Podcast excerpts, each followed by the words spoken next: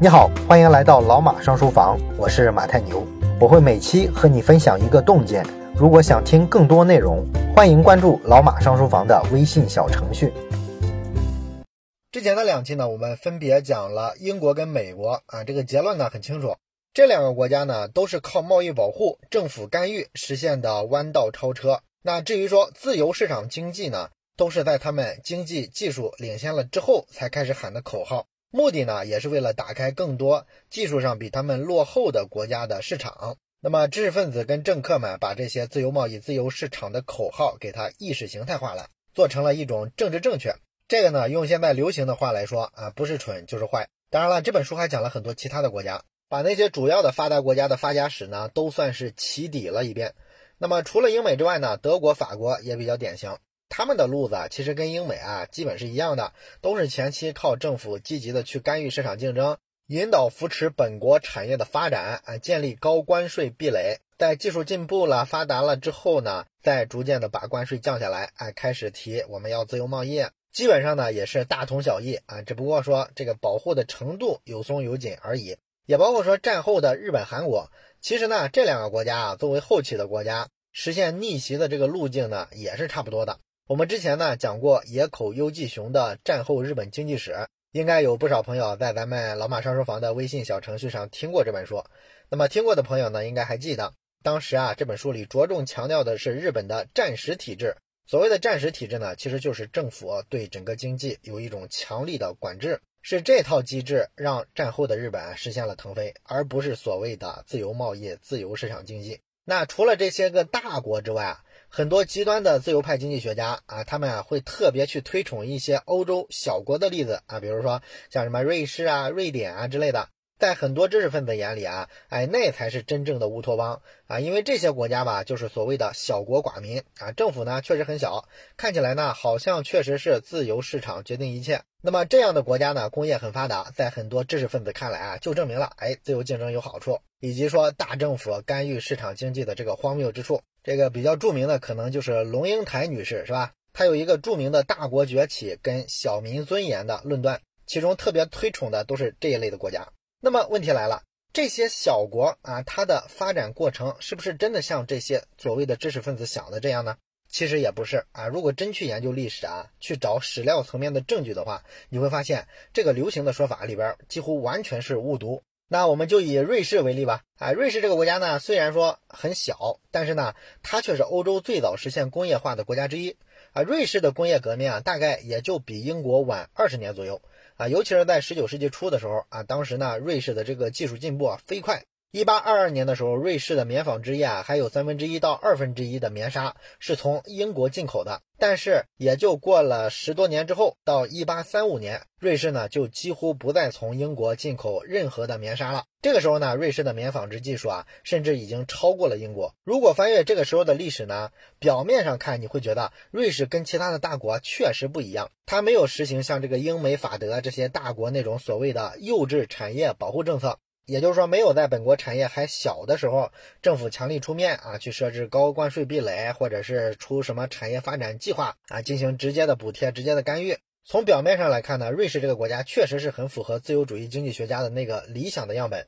但是如果你仔细分析一下的话，你会发现。瑞士这个国家呢，之所以没出台那么强烈的产业保护政策和贸易保护政策，其实呢是有它独特的国情的啊。具体来说呢，大概有这几方面的原因啊。一个方面呢，就是瑞士的技术水平啊，和当时世界上最领先的国家的技术水平之间啊，这个差距啊，其实是很小的。所以对于瑞士的政府来说呢，他就没太有必要啊去推行很强烈的那种幼稚产业保护政策。啊，你甚至很难说瑞士当时在工业革命之前的时候，它的产业算幼稚，这是一方面。第二个原因呢，就是瑞士啊，它国土面积很小啊，市场也很小，人口不多嘛。那么这样的国家呢，实施贸易保护政策的代价要比其他的大国高很多。我们看啊，世界上很多的小国啊，在经济上基本上无一例外都是什么？都是外向型经济啊，也就是说呢，大量的进口原材料，然后加工完了，把这个产品再出口出去。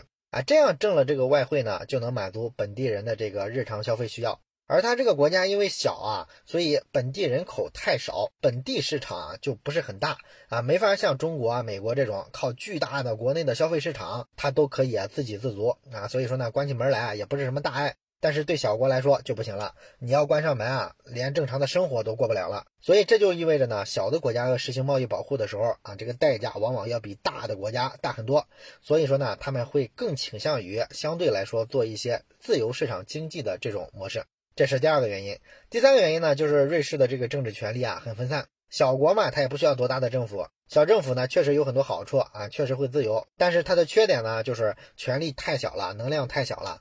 那些大国的政客能干的事儿，包括说大国的政客，他都野心勃勃的啊，想让美国在国际上怎么怎么样啊，让中国怎么样，让俄罗斯怎么样。但是绝大部分小国呢，他也知道自己没那个实力，没那个影响力啊，他就干脆啊放弃这种政治抱负。所以你像新加坡这种国家，明明是一个弹丸之地，但是相对来说呢，在这个国际舞台上发声的时候还很多。像这种小国其实是很罕见、很罕见的。绝大部分小国啊，都是像什么卢森堡啊、比利时啊、瑞士这样啊，他们在这个国家治理上呢比较佛系。也没有什么对外的这个大的政治目标，所以说呢，他们就相对来说不太容易出台那种干预型的产业政策。当然，上面说的这些呢，都是瑞士本国的国情。那么，比它的本国国情更重要的是另外一个国际环境上的原因。就是在瑞士啊发展的关键时期呢，拿破仑帮了他们很大的忙。拿破仑呢，当时在法国啊，他如日中天的时候啊，他不是带着周边的一帮国家啊反对这个英国嘛啊，双方就打得死去活来的。那么那个时期呢，因为英法之间是敌对的关系，所以说呢，法国就封锁了很多英国货进入到欧洲大陆的通道。尤其是法国周边的瑞士这种小国啊，他就受益了，因为拿破仑帮他们抵制了英国货，所以说呢，瑞士这个落后的产业啊，没有受到英国这种廉价工业品的太强烈的冲击，这给了他们国内产业一种喘息的机会啊。直到后来呢，慢慢的实现了逆袭。所以呢，瑞士确实没出台贸易保护主义，确实没保护本国的幼稚产业，但是那是因为拿破仑帮他们做了呀，也就是说，它存在实质上的贸易保护主义啊，只不过呢，不是本国政府做的。如果说没有这个历史条件啊，真的是自由市场竞争的话啊，瑞士呢虽然说技术不弱，但毕竟它国家太小啊，所有的产业体量太小，这么小规模的工业体系啊，不见得能经受得住英国廉价工业品的冲击。那瑞典的情况呢，跟瑞士啊其实也大差不差啊，也大概是这个意思啊。总的来说呢，就是知识分子有很多误读啊。实际上，世界上主流的发达国家啊，甚至说百分之百的发达国家嘛，在经济发展的早期啊，在它技术比较落后的时候，都是采用了一定程度上的贸易保护和产业扶持的。这是一种标配的政策，只不过呢，程度方式上都略有区别啊。这是根据各自的国情啊做一些调整。没有任何一个国家是靠真正意义上啊一上来就搞这个自由开放的市场经济啊，完全放任它去竞争，没有靠这个变强的。所以，自由派经济学家说的那套竞争解决一切的逻辑啊，其实呢只是空对空的这么说，感觉有几分道理。真的落了地啊，到了事实层面，你去研究历史史实，你发现几乎完全站不住脚。而且呢，从经济学家的名气来看呢，也很有意思啊。现在的自由派的经济学家一提起这个经济学的大师啊，首先推崇的都是什么亚当·斯密啊，什么大卫·李嘉图之类的。那么这些呢，我们知道他都被统称为是古典学派的经济学家。这帮人呢，都主张的是特别理想化的那种市场自由竞争，反对任何国家干预啊，任何的国家干预和保护，在他们眼里啊，都是降低了效率。那刚才我们说的这几个古典学派的经济学家的名字，其实呢，我们普通人啊都觉得耳熟能详。但是这些名字之所以说能到大众的耳朵里啊，都听过，也就是最近几十年的事儿。实际上，在十八、十九世纪啊，资本主义发展比较快的时候，在现在的这个自由主义经济学的大本营，英国跟美国。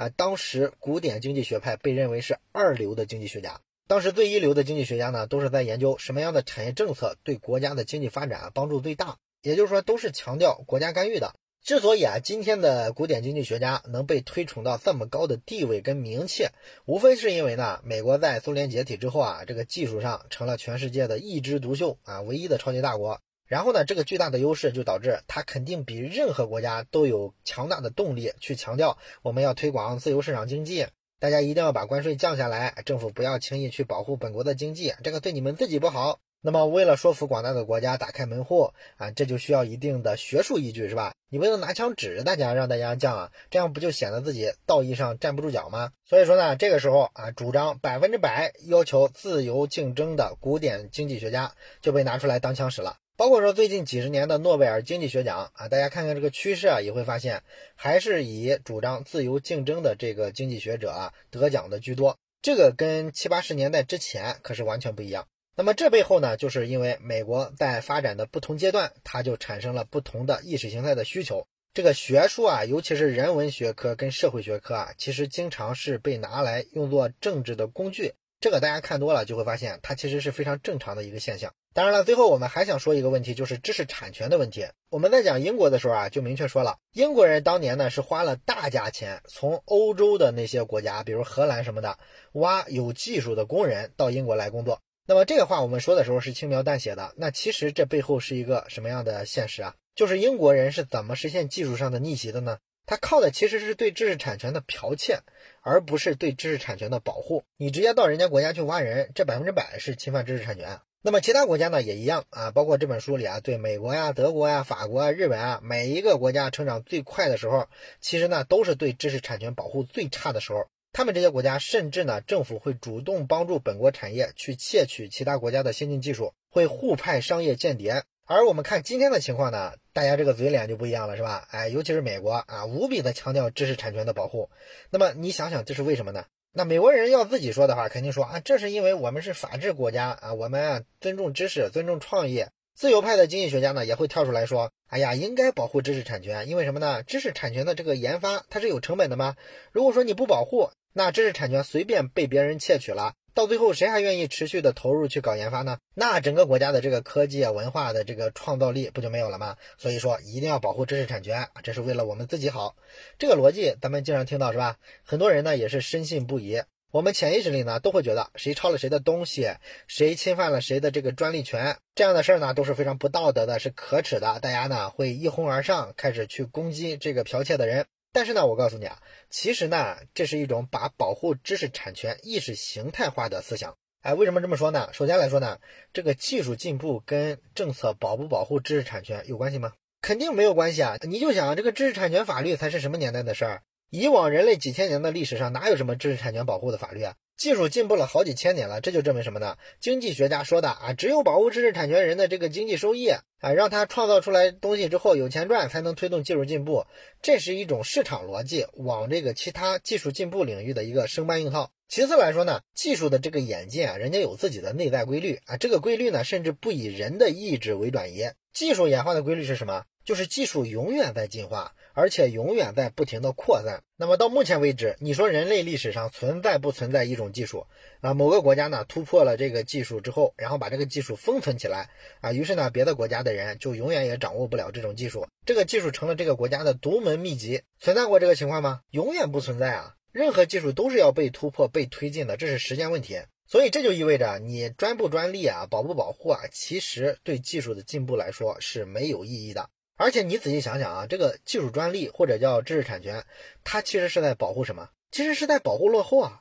你看啊，我的技术我掌握了，然后呢，我就不让你用，你非要用呢，我就告诉你，你必须交非常高额的知识产权的费用。那你觉得这个机制它是在推动技术进步吗？其实不是啊。本来一个新技术啊，如果说没有知识产权保护啊，它相对来说呢，大家可以随便用。于是呢，一个新发明很快的就被推广开了，它就能散开。这个新技术会被用到人类的各个领域，于是呢，就有很多新的需求啊，各个领域的人呢会对这个新技术啊进行分别的改造。那改造着改造着呢，最后可能就有人发现，哎，这个技术啊其实可以往新的方向发展。于是这个技术呢就能自下而上的被推动着去做改进啊，技术就进步了。现在呢，你有了这个知识产权专利法，其实呢是人为的抬高了技术自然扩散的门槛啊，让它扩散的更慢了啊。有些没钱的人他就用不上这个技术，然后可能这个人很聪明，有可能会改造这个技术，他也没机会了。所以实际上来说呢，这种专利法是在阻碍技术进步的。如果你是站在技术进步大于一切的角度来看，那确实是这个法律啊不应该存在，它是在阻碍技术进步。那为什么你说现在我们全人类谈起这个专利保护知识产权，都觉得这是政治正确呀？啊，毋庸讳言啊！怎么会有人出来质疑这个事儿呢？那你就得去看看是谁热衷于这件事儿，谁能从这个知识产权里获益最大？那当然是技术最发达的国家啊！包括咱们国家以前也不怎么保护知识产权，但是这些年呢，你看开始提这个事儿了。这是什么原因啊？这不就是因为我们国家技术也赶上来了吗？所以这个道理很明显，知识产权、专利保护啊这类的东西跟自由贸易是一样的，它是一个国家真的取得了技术上的领先之后，然后啊拿这个东西啊来限制落后国家追赶的一个武器。所以说，当然是你发达了之后才会提，哎，我们要保护专利、保护知识产权。这就是明明白白的告诉落后国家，我的这个技术啊，现在比你先进啊，你想用我的技术，必须掏钱。所以说，站在提前掌握了这门技术的这个所谓的知识产权人的角度，为什么要这么做呢？因为这是让早掌握这项技术的人或者是国家利益最大化的一个工具，是吧？你站在知识产权人的角度，它就是这么个东西啊，确实能让知识产权人的利益最大。但是刚才我们说了，如果你站在一个第三方纯客观的看待人类的技术发展的角度，它其实是坏处大于好处。所以呢，今天的发达国家说的这套啊，我们应该尊重知识产权啊，这是人类的普世价值。其实呢，这里边是充满了利益算计的啊，没有他们说的那么高大上，那么在道德制高点上站得住。而且呢，作者通过研究历史还发现，今天的知识产权也包括说贸易自由度的这个标准。其实呢，主要都是发达国家制定出来的。那么这就意味着呢，发展中国家今天要进入到发达国家主导的自由贸易体系，像什么 WTO 之类的是吧？也包括说进入到这个发达国家主导的这个国际知识产权的交易市场里来，其实呢必须付出很高的代价。那这个代价跟发达国家历史上获得这些技术的成本相比，是更大还是更小呢？当然是更大的啊！这个学者们都做过很多计算啊，这本书里也做了很多数字啊，具体计算方式啊比较复杂，我们就不说了。但是呢，总的意思就是，当年这些发达国家发家的时候，获得新技术的成本。比今天的发展中国家从发达国家通过专利呀，或者是知识产权购买这种方式得到的成本要低多了。总之呢，就是按照学者们的一通计算，当年这些发达国家在获得新技术时候的成本，要比今天的发展中国家从发达国家购买知识产权的成本低得多。也就是说，今天的发达国家成功的抬高了发展中国家追赶自己的这个门槛和障碍。当然，这个事儿呢，如果你了解国际关系的游戏规则，你就明白啊，这也很自然，是吧？发达国家呢，虽然不是活雷锋，但是呢，你也不能指望他们啊，真的信什么普世价值，真的想带领全人类啊共同富裕，那是共产主义者的使命。好了，关于这个富国陷阱里啊，发达国家发家致富的部分，我们就讲到这儿。这就是本期的富国陷阱我们要讲的内容啊。关于这本书的其他内容呢，我们下期接着聊。